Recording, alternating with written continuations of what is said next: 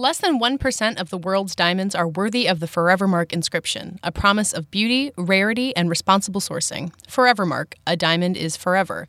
Find your design at forevermark.com.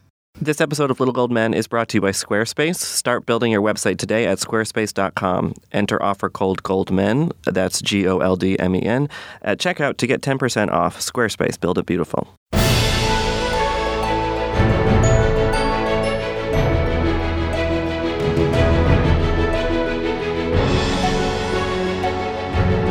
Hello and welcome to Little Gold Men, an award season podcast from Vanity Fair and Panoply. I'm Katie Rich, the Hollywood editor of VanityFair.com, and I'm here as always with Vanity Fair's digital director, Mike Hogan. Hey, Katie. And Vanity Fair's film critic, Richard Lawson. Hello. It's been a couple days since the Oscar nominations. We've had time to process everything, and one of the more interesting narratives emerging, other than the ongoing scandal about how white this year's crop of nominees is, which is a whole other conversation, is the wide-open Best Picture race. It's rare that you see so many plausible films that could win at this point in the race. So we wanted to talk about what we see as the top three contenders, what we think might happen, and kind of when this has happened before in Oscar history. And then from there, we've brought back our friend Joe Reed of Decider to talk about This Had Oscar Buzz 2015 edition, the movies that didn't quite cross the finish line this year, what happened, and maybe which ones will already be on the horizon for next year. And then finally, we'll go big before we go home and take a look at what I think is the trickiest category to predict at this year's Oscars, Best Supporting Actress. I'm out of time, Jim. We're going to cover up stories on 70 priests, but the boss isn't going to run it unless I get confirmation from your side. Are you out of your mind? Come on. This is our town, Jimmy. Everybody knew something was going on, and no one did a thing. We got to put an end to it. Don't tell me what I got to do. Yeah, I helped defend these scumbags, but that's my job, Robbie. I was doing my job. Yeah. You and everyone else. All right, so guys, you can stop me if you think that I'm wrong, but my perspective, and I think what a lot of people are thinking, is that Best Picture has basically come down to three movies, to Spotlight, The Big Short, and The Revenant. Are we all on the same page on this? I think that you can't 100% count out Mad Max either, just because it has all the requisite nominations, and a lot of people think George Miller could win Best Director. In other words, the theory being that normally, if you don't have Best Director and Best Editing as well as Best Picture, you're not really in the race because those are so closely put together. So those four movies, but I would agree that more likely it's Revenant, Spotlight, or Big Short. Katie, I think you're right. I think that... my guess would be that if you wanted to rank those three, The Big Short is probably third. I think that it's of the momentness has maybe passed a little bit.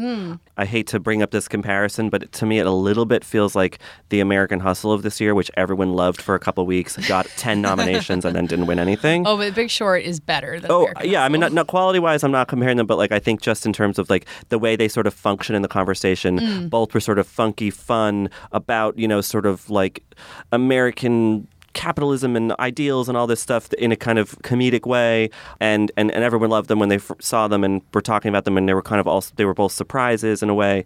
But for whatever reason, I feel like I rewatched The Big Short for the third time this weekend, and it holds up. It's still a great movie, but something about it just felt even a little less urgent already in the middle of January than it did a couple weeks ago. Well, I watched Spotlight again this weekend, and I have to say I was like even more moved than the first time I watched it. Now, again, I'm like perfect target audience for this movie. You know, I'm like an Irish American from the Northeast who grew up Catholic and is in journalism. But I was like really, really deeply moved and blown away by the power of it and what it stands for and all the rest of it.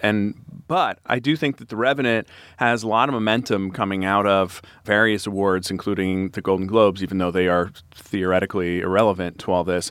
To me, I think that it's time for these. There's no Harvey in the race. There's no Harvey Weinstein, who's known for kind of his closing moves and endgame. But if I were involved with any of these films, I would be asking myself, how are we going to create a narrative that says to voters, like, this is the movie that you want to enshrine for future generations to come back and say that was the movie of 2015. And I think Spotlight, I think they've been very kind of quiet, but they should do that. They have a real great argument to make that this stands for some seriously great principles that are sort of not overwhelmingly obvious in modern American life right now, especially in comparison to somebody like Donald Trump.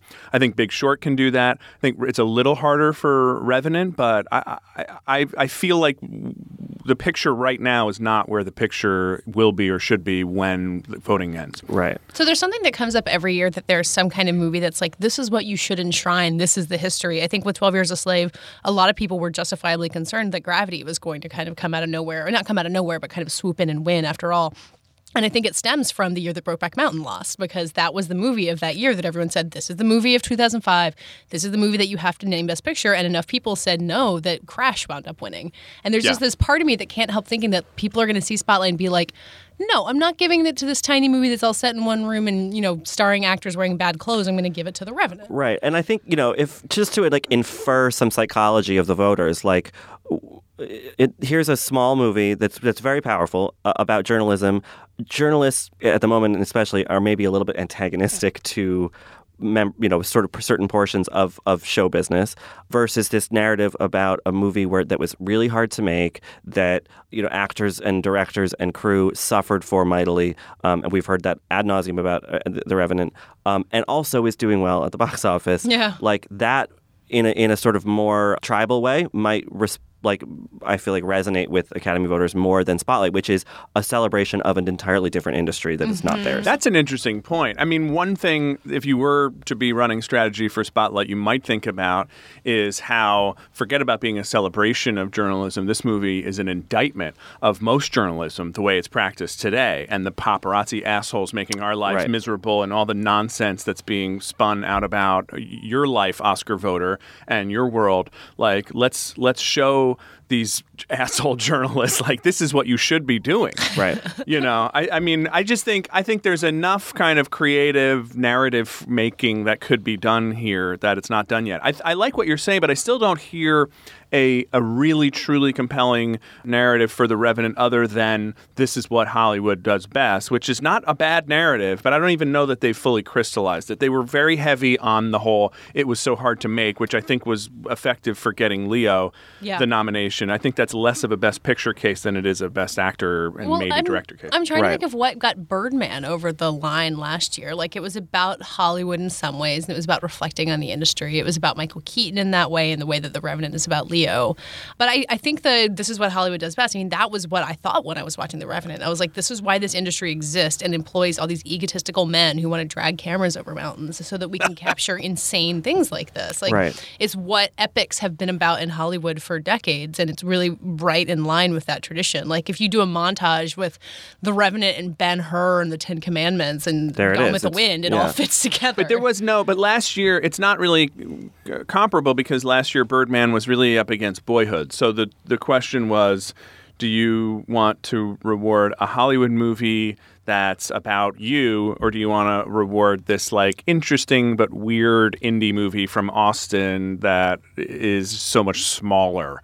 And unfortunately, they chose Birdman, in my opinion. But it wasn't this kind of, there wasn't a contender that was like, this stands for something important about American life. Well, and if the Oscars had happened a month later, it probably would have become American Sniper, which was opening in theaters and becoming this enormous hit on its way through. Or Selma, a whole different direction. But you have these narrative. I mean, you're talking, Mike, about how this is the narrative now. It won't be the narrative in February. It changes so much, and it changes after the awards actually happen. So you kind of have to say, when are they going to have their ballots? Mid-February. What's going to be happening a month from now? And go from there. And I'm genuinely curious to see if any of the teams behind these movies is going to like get, you know, take off the gloves or not. There was a Politico thing over the weekend that called into question the conclusions of The Big Short by Michael Grunwald, and then a bunch of people immediately leapt on it and ripped it apart and said, you know, you idiot. This guy, Michael Grunwald, had co-written or ghost-written Tim Geithner's book and was saying basically that the movie suggested that nothing had changed, and actually a lot has changed, and, you know, Dodd-Frank really worked, and then 100 people just jumped down his throat and were like, shut up. But that, you can see internet. A lot more of that happening, you know, in the next month. Well, and Spotlight already had their version of it. One of the people represented in the movies, really objected to the way he was portrayed, and you can, I mean, it's Spotlight. Well, and Michael Moore has been kind of murmuring that Spotlight has issues because at the end of the day, the Boston Globe should be indicted for sitting on the story for so long. I think the movie addresses that, but there are people who think that there's issues with Spotlight and certainly issues with Revenant. So, well, I think, you know, and this is probably a tiny detail to focus on, and probably won't come to bear on, but, you know, I think you notice in something like Leonardo DiCaprio's Golden Globe speech, we talked about this already, but he kind of invoked, you know, indigenous peoples and, you know, First Nations and all, you know, and I don't know if that was any sort of a cynical pivot for the movie to be like, well, no, it is about identity politics, and it is about more than just survivalism. It would, I don't know. I suppose it's a dim possibility that the production, that the studio might kind of try to figure out some angle with that. But well, and also in an Oscar so white year where everybody's complaining. I mean, here's have a Latin American director. Yep. Yeah, it is. I mean, I guess The Martian you might be able to give some credit, but The Revenant is probably the least white Oscar Best Picture nominee, which is a sad story to tell, but that's the way it is. I mean, it kills me that Spotlight is so easy to put in like a bunch of white guys talking, but it is a lot of white guys. Yeah. So but most of it's about how all these white systems of white power are sort of corrupt and horrible, which, you know, I guess is including the paper itself, which overlooked all this stuff. And they happen to be preying on poor white people, but it's not exactly, you know, a celebration of white privilege. Right. No, exactly. It's probably the most it's a very interesting indictment of white privilege in a way that's much more specific than I think many of the other nominees. Yeah. But what's the path you see to Mad Max jumping into this fray? Well, I mean, I just said you can't count it out. Well, I'm kind of curious. Like, I want to imagine the scenario in which these three tear out each other's throats. It has won a lot of critics' awards, right? Mm-hmm. And it is definitely, I think, it might be, of this group, the one movie that just about everybody walks out going, holy crap, what a great movie. Mm-hmm. You know, it does seem to have sort of universal appeal, weirdly. And I was the one who kept saying, oh, these old Oscar voters are not going to get it. But apparently they do get it and they love it. Yeah. It got 10 nominations. The Revenant got 12. So it's totally inventive movie making that's more sort of entertaining than The Revenant, but certainly also big, you know, big spectacle and big budget and putting a lot of people to work. Yeah, and I don't think that I think the same way as the average Academy voter, but I, you know, in a couple ways, I feel like Mad Max could move forward toward the front of the pack. Is when I was making my top 10 list of the year, best movies of the year, and kind of putting it together in my head, the thinking was sort of binary. One was, it's the movie that stands out the most for me all year. Like, I still remember images from it the best, and I still feel the most about it, even though there are movies that I probably sort of intellectually engaged with more than I did Mad Max. So that's why I put it at number one. Mm-hmm. And then the other thing was, I'll admit, there was some part of me that was like, I'm going to be kind of cool. And I'm like, Mad Max is going to be not my number one movie. Everyone else's is going to be Carol or Spotlight. Mine is going to be different. I turned out to not be different at all. The pack kind of ran, you know, I ran with the pack. But I don't know, maybe there's a voting thought there where you're like, you know what, I'm going to vote for Mad Max. It probably won't win. Right. But I remember I liked it the best this year. And maybe if enough people do that, then... Maybe that's how Room got its nomination too. Yeah. You know, go with your heart. Yeah, exactly. Yeah, I can't get over the fear. I mean, and I guess I'm pulling for Spotlight most out of this bunch. Not by default. I really like Spotlight, but I can't get over the fear that people are going to feel too spoon-fed it, especially if the campaign ramps up the way that we were talking about between now and then people are going to reject it. And you think that they'll get blowback if they start really making that Harvey-ish case of like, time. I think you have to make the Harvey-ish case. I think that is what you do, but I do think that's what took down Brokeback Mountain. There were just enough people who were resistant to giving it to, I mean, for very different reasons. Brokeback Mountain, you had, you know, a group of older people who might say, hey, wait a minute, let's slow down before we like say everybody should be gay. Whereas with this one, I think, I don't know. I mean, there are a lot of Catholics in Hollywood, and there may be people, I can't imagine it, but there may be people who watch that movie and think it's unfair to the church, you know, why are they picking on these priests? But you know, the movie basically portrays the Catholic Church as a glorified pedophile ring. I mean, that's basically what it does. Mm-hmm. Mm-hmm. Well, as we said, we have about 6 weeks to go in this race, so a lot is going to change, a lot is going to happen. Hopefully we won't spend every week of this podcast talking about how we don't know what's going to win Best Picture. Well, I'm telling you, the Carol thing is good. They're going to be like, oh, yeah. Sorry, wait, we found there was a ninth title on the list. We lost a ballot under the seat somewhere. Exactly, yeah. It's a really interesting race to follow, and, this time last year we totally knew Birdman was going to win Best Picture, or we at least strongly suspected Birdman was going to win Best Picture. I thought Boyhood was going to. I still had Boyhood to the very end, but I'm just crazy like that. It's good to have true believers like you. Yeah. You get a lot of people here respect you, Robbie. The work you do.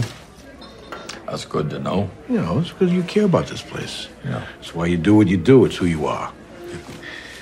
But people need the church more than ever right now. You can feel it. And the Cardinal, he might not be perfect. But we can't throw out all the good he's doing over a few bad apples. Now, I'm bringing this up to you because I know this is Barron's idea, his agenda. And I gotta tell you, honest to God, he doesn't care about the city the way we do. How could he?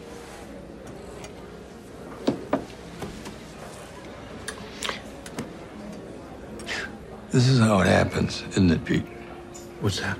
Guy leans on a guy and suddenly, the whole town just looks the other way. Before we bring in Joe Reed, let's pause for a word from our sponsor. In Forevermark's pursuit of absolute beauty, every Forevermark diamond undergoes a journey of rigorous selection. That's why less than 1% of the world's diamonds are worthy of the Forevermark inscription, a promise of beauty, rarity, and responsible sourcing. Each Forevermark diamond originates at a carefully selected source that provides benefits to its country and local community. This ensures that a Forevermark diamond helps improve the lives of those involved in its journey, so you can feel proud to give, own, or wear your Forevermark diamond. Forevermark. A diamond is forever. Find your design at forevermark.com. What did you marinate this steak in? Because it's out of this world. You're killing me with... No. It's a family secret. Oh, come on. You gotta tell me that. What's the secret? Come on. You could do it. Come on. That is one of the best goddamn steaks I ever had in my life. Mm-hmm. Ever. What's the family secret recipe? It's ground garlic and a little bit of soy. That's it? Yeah, that's it. I thought it was a family secret. That's your recipe. No. No. You said to me, this is a family secret. And you gave it up to me, boom. Just like that. You spilled the secret family recipe today. Maybe you spill a little something about me tomorrow. So we'd like to welcome back as a return guest, Joe Reed of The Decider, writer of the Oscar Grouch column. I hope they don't make you live in a trash can while you write this column. They don't, no. I've been able to, myself and Megan O'Keefe, we sort of have been trading off the last few weeks. It's mostly been her column, but I've been ably filling in, I feel like, crunch time weeks. I think of you as an Oscar optimist because you're one of the people who writes about the Oscar season and doesn't hate it. I don't hate it. I actually really love it. But the cynicism, or the kind of implied cynicism of your blog that's had Oscar Buzz is why we have invited you back, because yes. The Oscar nominations are out, so we now know what of 2015's crops are not failures, just didn't quite make the runoff the curiosities. Way curiosities. Yeah. So what are kind of the big museum pieces, right? Exactly. You could call them. Yes. So what to you are the movies from 2015 that we're going to look back at and be like, holy shit, that had Oscar buzz? When I updated the site over the weekend with about a dozen-ish new entries, class of 2015. It makes it sound more prestigious that way. They need some prestige. They lost out on so much.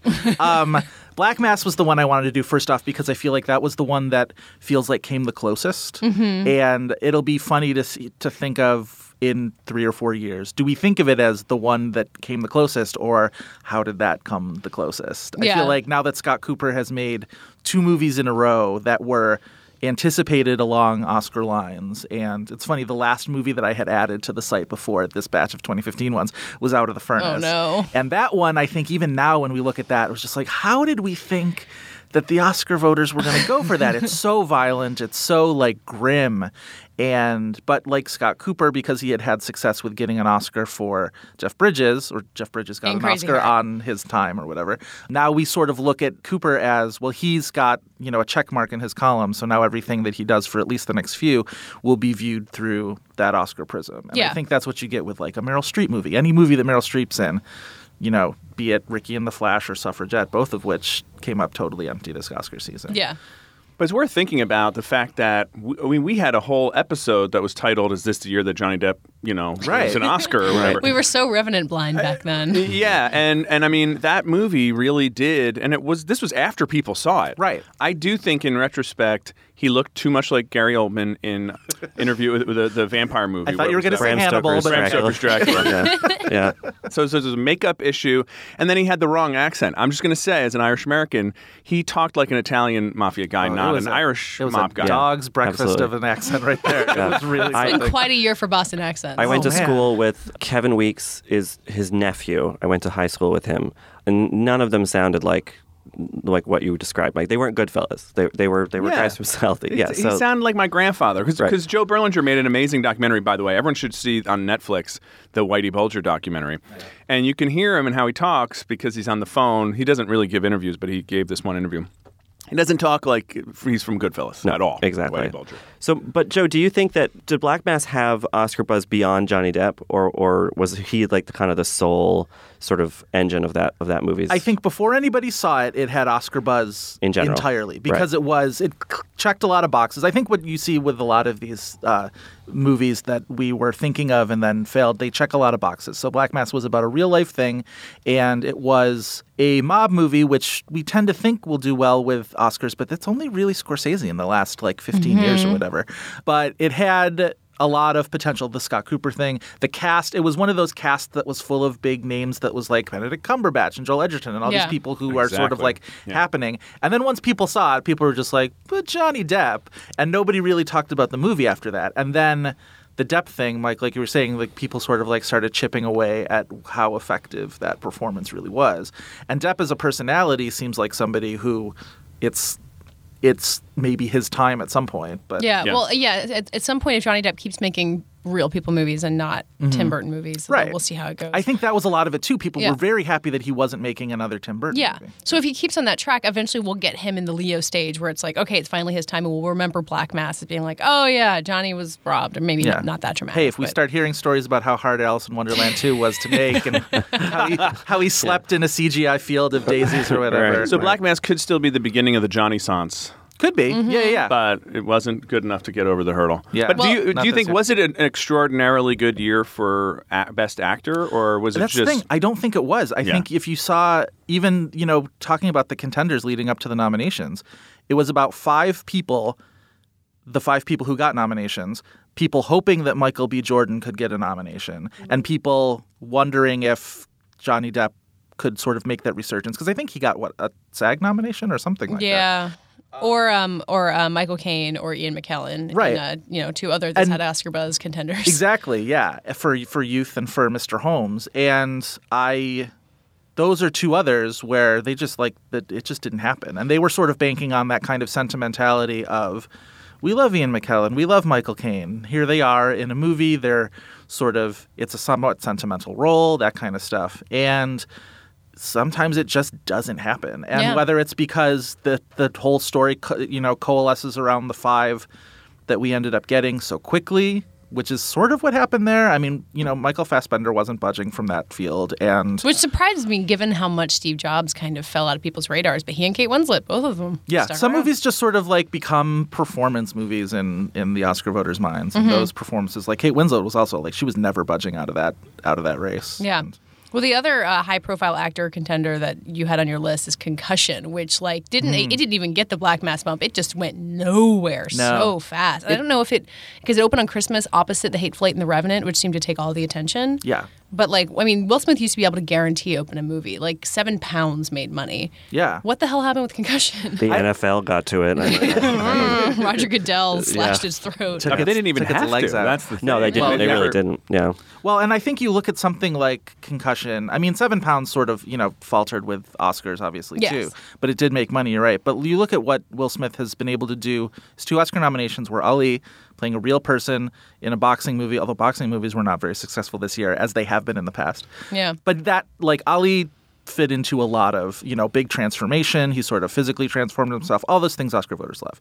Pursuit of Happiness was just, like, an aggressively, like, sentimental, like, you know, we're going to feel for that character if you watch that movie. And it was his kid, and it was Jaden. Yeah, exactly. There was like a lot of stuff there. Concussion didn't really have any of those. It was a real life person, but it was a real life person nobody ever had really heard of. It was a sort of niche story in that it was about sports, and not everybody cares about sports. And it was like the wonky side of like sports medicine. So, you know, of all the topics that you could talk about, like sports medicine is not an Oscar genre, I feel like. So well, and it wasn't hard hitting. Right. Not to be like a concussion, punning, but yeah. And his performance was very kind of clenched because that was the type of character he played. Now, I don't know if it was clenched, but it was reserved. The whole point was that he was this intellectual guy who's sort of charming, but there's not a lot of sort of chewing scenery. Even his big like tell the truth scene, like it's just like he's very clenched out. I was going to say that tell the truth thing they feature prominently in the trailers for the movie, and I think it's supposed to play as this big rousing thing, but it feels a little bit silly in the trailer. In the whole movie, it fits really well. I actually liked that movie a lot more than I thought I was going to. Yeah. But yeah, no, I mean, I think that you watch that trailer and it's like, oh, I can see so much what they're going for, but it's just not getting there at any kind of step of the way. Yeah. Yeah, and now I think we'll remember that one as a kind of like, oh, it got that Curiosity Golden Globe nomination that like nobody remembers for like Scarlett Johansson in The Love Song of Bobby Long or like The Great Debaters or whatever. Like Mark Ruffalo really and weird, Infinitely Polar Bear. Exactly, those really weird Curiosity Golden Globe nominations. Or we'll remember it as the movie that would have gotten Will Smith a nomination if the Oscars weren't racist. Or that, yes. Well, I mean, it might happen the way things are looking right now. Jada Pinkett Smith is sort of bringing Will into that conversation where everybody else is talking about like Idris Elba and Michael B. Jordan. And Jade is just like, well, it was Will. Will was robbed. That was a like, bold move for her to just step up, put her name on the line and be like, I'm angry about my husband not getting nominated. Arguably, she had a more deserving case this year for her performance in Magic Mike Double X. I would say she was really good. I would say inarguably. I would say she was fantastic on it. Yeah. No one's talking about that Oscar So White element. So, I mean, we talked about Concussion and Black Mass. There's also Legend and Mr. Holmes and Youth, as we mentioned. There are all these actor vehicles that kind of failed to get across the finish line, which is weird because, as we were saying, it wasn't a super crowded best actor field. But, like, I wonder if because, like, the female roles were so much more interesting, the best actress field is, I think, much more dynamic. And there are all these women who didn't make the cut. Like, is that how buzz happens? Like, does us getting really hooked on all these female performances make movies like Mr. Holmes just fall apart? I think at some level you have to have people enthused about your movie on some level and people talking about your movie. And I think this fall you had a lot of people talking about Carol either anticipatorily or after they had seen it sort of talking about, you know, is it chilly? Is it emotional enough? Is it, you know, does it have enough in it to make it across the finish line Oscar-wise? Which it didn't. Although 6 nominations is nothing to sneeze at. Not for Best Picture. But not for Best Picture and not for Best Director. But I think you got a lot of chatter about that kind of stuff. People really liked Brooklyn. Like, people really, like, took Brooklyn to heart. Mm-hmm. And people were very impressed by Room. And I think there is some sort of there's a finite amount of attention that can be paid to things. And I think something like Legend, which was built to be such a Tom Hardy vehicle in terms of the difficulty. I honestly think like that was Leo's slot this year. Leo's slot this year was look at what a feat, like a degree of difficulty I am overcoming in this. And Tom Hardy might have been able to have that to himself if somebody else wasn't. Like it's hard for Tom Hardy to be like, look at how hard it was to play 2 people and whatever. When Leo's just like, an ice river. Exactly. And like, crawling through a pile of bison livers. Or I think that's interesting, but also, I mean, you have to acknowledge that Legend is just not a successful movie. Oh, I don't think it's a good movie kind at all. Of an inept directing. Right. And so whatever you might disagree with the sort of implied politics of Revenant or find it excruciating or whatever, but at least it's unbelievably expertly made. Oh, yeah. And it's Leo has a really hearty performance. I mean, I felt bad for Tom Hardy in Legend because he's doing amazing stuff, but it's not coming together on the screen. Yeah, the rest of that movie was not up to his level. So, Joe, what's the most surprising movie on your sort of short list of this had Oscar buzz? What's the one that you thought really was going to earn its Oscar buzz? I think there are a couple. One being Suffragette, because I felt like a year out, Suffragette seemed like such a good pick, at the very least for acting nominations. And I think part of that is we're sort of conditioned to think of Best Actress and to a lesser extent Best Supporting Actress as these sort of shallow pools for Oscar nominations. Best Actress, there's not always a lot of great female performances because there always are, but in movies and in genres that Oscar tends to go for. This was not the case this year. So worse luck for Carey Mulligan, because in a sort of lesser year for Best Actress contender, she probably would have been at least more in the conversation that she was. She never really was. Suffragette sort of came and went very quickly. And she was quite good in Far From the Madding Crowd, which also didn't really ever catch on Oscar-wise. Oh, but yeah, that one didn't even get the costume nomination that some people thought it might pick up. And that you can have a Meryl Streep performance in a Oscar genre movie to get no attention. It's just it's not something we're used to. To be fair, she's on screen for about 5 minutes. I still haven't seen Suffragette. I mean, I don't want to spoil anything, but she is so it's such a cameo that you know. Is Carey Mulligan in that horrible dead spot between being an ingenue that Oscar likes and being an older lady that Oscar likes? Oh God, that she's 28. That dead spot's gonna last forever. I feel like she has because her first nomination was for An Education, which is how long ago now? It was 2009. Yeah.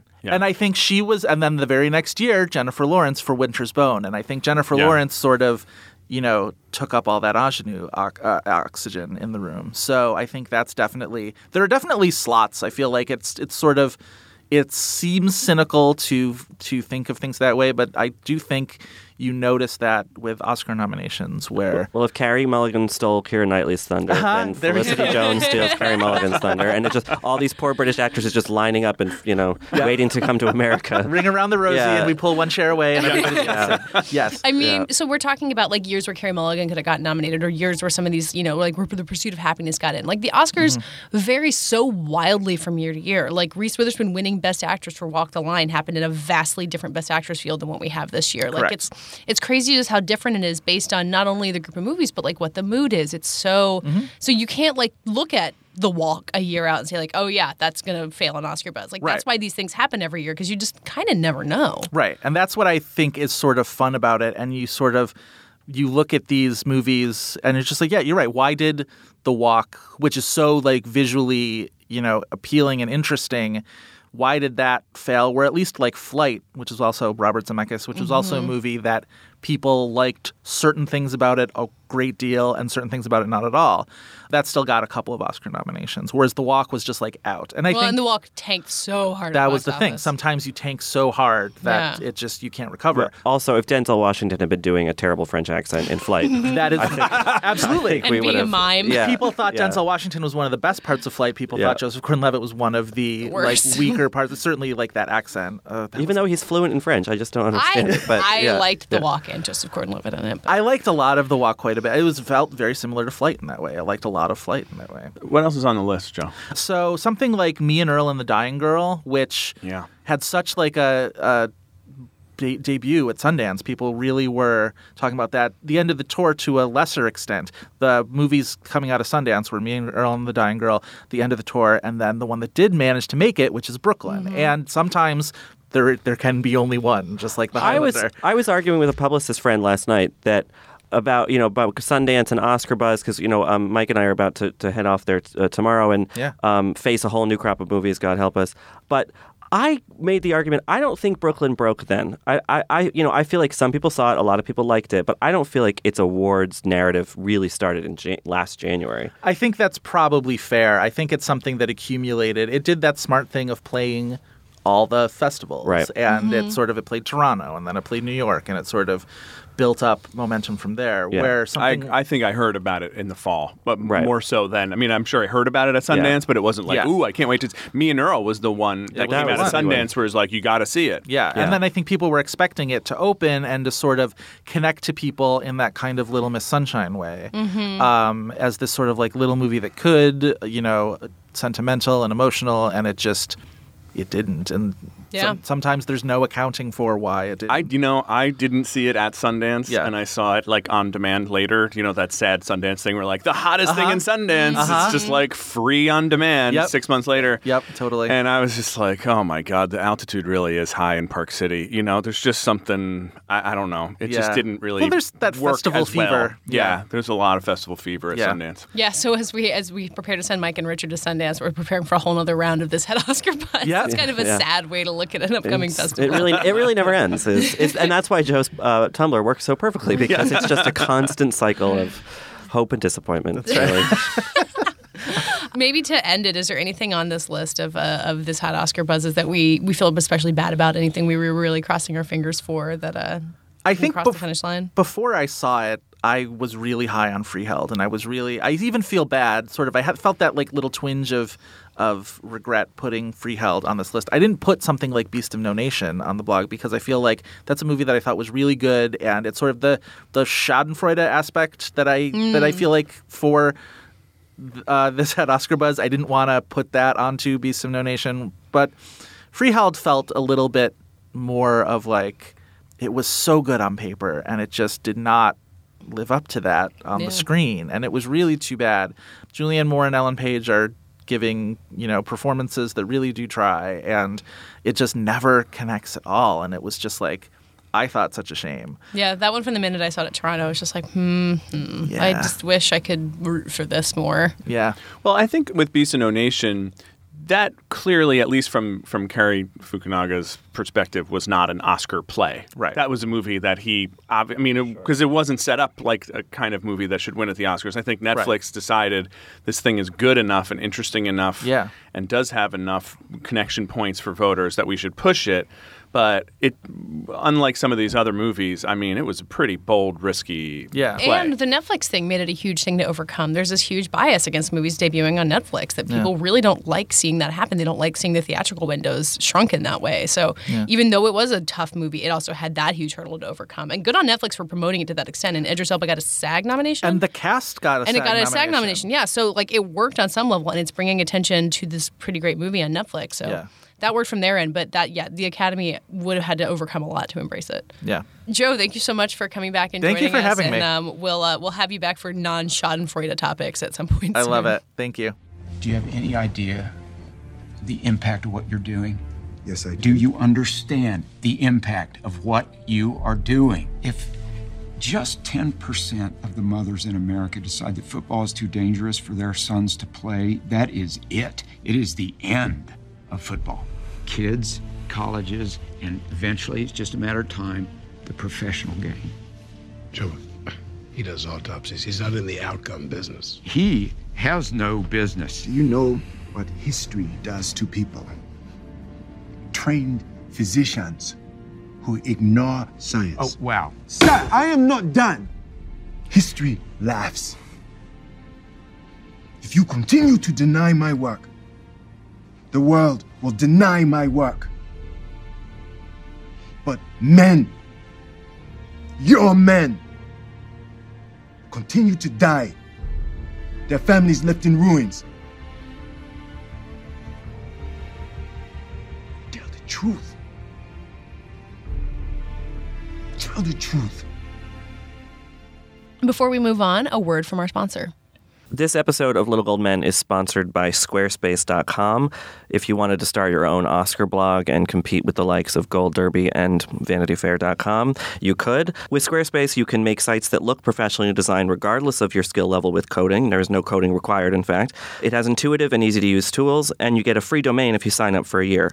When you decide to sign up for Squarespace, make sure to use the offer code GOLDMEN, GOLDMEN, to get 10% off your first purchase. Squarespace, build it beautiful. Fix it. What the? Fix it, Steve. Take it easy. Fix it, or I quit. How about that? I quit and you never see me again. How about that? Tell me what's wrong with you this morning. What's been wrong with me for 19 years? I've been a witness, and I tell you I've been complicit. I love you, Steve. You know how much. I love that you don't care how much money a person makes. You care what they make. But what you make isn't supposed to be the best part of you. When you're a father, that's what's supposed to be the best part of you. And it's caused me 2 decades of agony, Steve, that it is for you. The worst. It's a little thing. It's a very small thing. Fix it. Fix it now. Or you can contact me at my new job, working anywhere I want. So guys, now that we have the nominees, it's a little easier to go big before we go home, but I've picked a tricky category, I think, because in Best Supporting Actress, I have no actual idea who is the front runner, which is why I want us all to predict who we think is going to win in that category. Richard, what about you? Oh boy, putting me on the spot here. There is a sort of lazy part of me that's like, maybe Kate Winslet will just kind of make off with it. She was cute at the Golden Globes. She was, yeah. People like her. But I don't know, we're talking about Spotlight and being the Best Picture frontrunner or whatnot. I think that I don't know, I could see Rachel McAdams almost in some ways, if things turn in a weird way and it doesn't win some of the bigger stuff it's nominated for, I could almost see McAdams being the standout. Being the Spotlight. Here's the award, and you can share it with everyone else. Huh. I mean, that's a really kind of wild... It's not going to happen, but I could see it happening. I like the idea of Mark Ruffalo being like, "Is it my turn with the Oscar? Can I come? Right, exactly. Yeah. I looking at this list again, I keep going back and forth, but I feel like Alicia Vikander has the narrative of it having been a really big year for her. And were there anyone else in supporting actors who had a really strong it's their time or they gave the stunning performance or whatever, they might overpower it. But she's a lot of us thought she was going to get nominated for Ex Machina. She had this great year. She is the ingenue that the Oscars love. So I think even though The Danish Girl is not the most beloved of the nominees, it got, I think, 5 or 6 nominations, which is nothing to sneeze at, but isn't a major contender. I think she could really win it for that, for a lead role in a supporting category. Yeah, most people seem to be predicting either Rooney or Alicia Vikander. Rooney Mara for Carol, Alicia Vikander for Danish Girl. Rooney Mara has the same issue, which is it's basically a lead role, and they're only because the movie is named after her love interest does she get to run as supporting. Although usually if that is an issue, that doesn't prevent you from winning an Oscar. They have, Jennifer Connelly won for Beautiful Mind, etc. Yeah, so, I guess I could... Carol seems to have, the air's come out of its tires in some ways, but I think that Rooney would be a perfectly good place to sort of, put a marker down and say, this was a really good movie that should be remembered. So I could see that happening. I also think Jennifer Jason Leigh could win. For the same reason for Hateful Eight. Hateful Eight kind of... obviously didn't really connect with Oscar voters in the way that some people had hoped. But, she's in there. She gives certainly a unique performance. I found her to be a relief from a lot of the rest of the proceedings. Mm-hmm. So I don't know. I guess Rooney Mara. We've now named all 5 contenders as possibilities. Yeah. So. Yeah. Maybe they'll all share it. One quick thing, Katie, that's interesting about your theory about Vikander is... that Jessica Chastain was nominated for The Help for having a similar year. I think she was in 6 movies that year. Alicia Vikander was in 7, I think. Oh, my God. In 2015. Octavia Spencer ended up winning for The Help. Yeah. But there isn't someone else from Vikander's movie who could sort of thwart her from kind of achieving that, here's the cap off to your amazing, sort of debut year. Yeah, so maybe that could... there's not a strong narrative the way there was for Octavia Spencer, who was, clearly the breakout star from that movie. Right. This is the tricky one. It's gonna. I hopefully, as the Oscars get closer, some clarity will emerge. But maybe we'll go to Oscar night, the year that Tilda Swinton won. That it was her and Amy Ryan and Ruby Dee and Kate Blanchett. I think it was this crazy competition, and no one knew who was going to win. And I do think, just going back for a sec, I do think that Rooney Mara, is not the warmest person in the world, and nor is Alicia Vikander, which is fine, and that's their right, but at some level there's a schmooze factor to this thing, potentially, and then there can also be that you're just this remote goddess and everybody wants to reward you. But I do think that there is some narrative around Jennifer Jason Leigh as like a comeback thing that could build steam, potentially, you know? And she's, you know, her it's a family business for her. So, you know, her father was an actor, and, you know, she's been in Hollywood for a long time. Yeah. I mean, you know? Fast Times at Ridgemont High, man. Yeah. And she's got Harvey in her corner. And yeah, she was on this podcast. So that's, she was on this podcast. The Little Gold Man bump. You know, that's well known. That will be huge for her. We can hope anyway. That does it for this week's Little Gold Men. Thank you so much, as always, for listening. You can find us writing about award season and much more at vanityfair.com. You can also find the show on iTunes, where you can rate and review it. We very much appreciate those reviews, and you guys for listening. You can also find all of us on Twitter. I'm at Katie Rich, KateyRich, and Mike. Mike_Hogan. And Richard. Rylaws, RILAWS. And we're all together at the feed Little Gold Men. This episode was produced by Sam Dingman and edited by Tim Einenkel. And thanks to Laura Mayer and Andy Bowers at Panoply. Find us and many more great podcasts at panoply.fm.